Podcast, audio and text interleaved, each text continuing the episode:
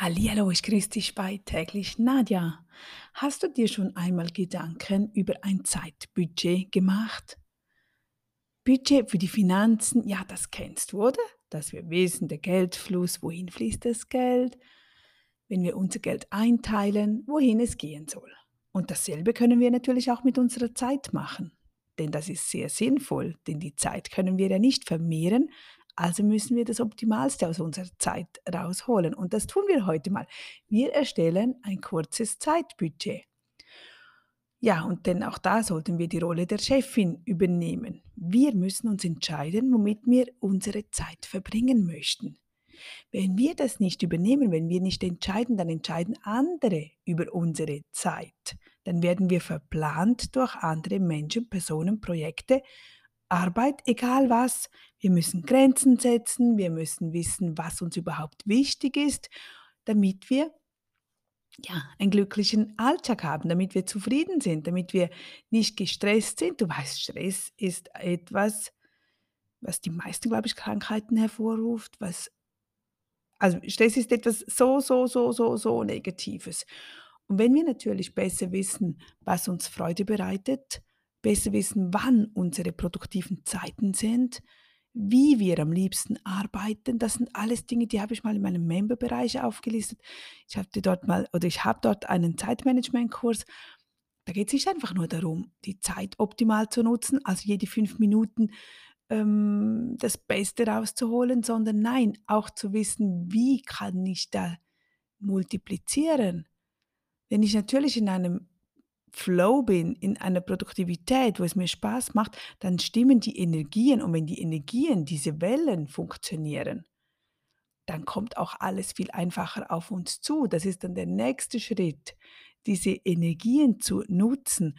Und das tun wir, das gehört natürlich auch ins Zeitmanagement rein. Nicht einfach krampfhaft mehr und mehr und mehr zu arbeiten, sondern zu wissen, wann man in dieser Leichtigkeit ist. Das ist so, ja, damit man eben diese Schwingung wahrnimmt, damit es auf uns zukommt. Aber heute gehen wir nicht in die Tiefe, sondern wir schauen uns einfach mal die 24 Stunden an. Wir gehen nicht ins Detail, aber wir werden diese 24 Stunden einmal aufteilen, damit dir bewusst ist, wo überhaupt deine Zeit hingeht. Da nehmen wir am besten, wir starten mit den großen Brocken. Also, großer Brocke ist natürlich den Schlaf.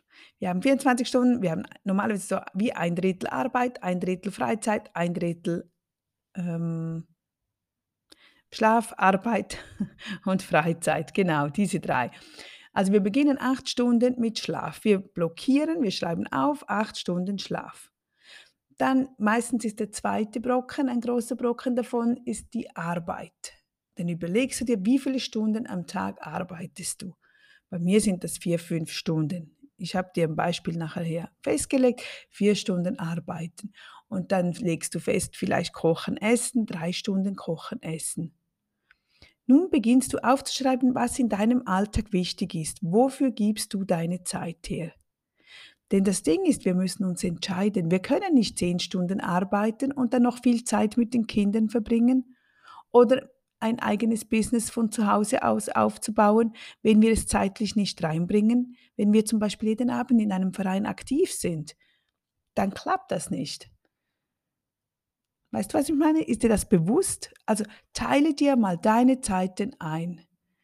Teile dir heute deine gewünschten Stunden ein, wie du das gerne haben möchtest. Du kannst zuerst eine Ist-Aufnahme verwenden. Wie sieht es momentan bei dir aus? Und dann überlegst du dir, was du dir wünschst. Für was möchtest du mehr Zeit einbringen? Wo könntest du die Zeit dort wegnehmen? Eben wie beim Geld. Wie beim Geld. Wenn 1000 reinkommen, wofür willst du diese 1000 ausgeben? 24 Stunden kommen rein, wofür willst du diese 24 Stunden ausgeben? Also, ich habe, ich, mein Beispiel sieht so aus: acht Stunden Schlaf, vier Stunden Arbeiten, drei Stunden Kochen, Essen, drei Stunden mit Kindern, zwei Stunden Weiterbildung, eine Stunde Sport, Spaziergang, eine Stunde Haushalt und dann noch zwei Stunden Diverses, was gerade so ansteht. Ich habe ansonsten keine Verpflichtungen, ich habe alles eliminiert, damit ich, ja, ich, ich kenne mich, ich weiß, ich habe Termine nicht gerne, aber das habe ich auch in diesem Zeitmanagement-Kurs, rauszufinden, was gibt dir Energie?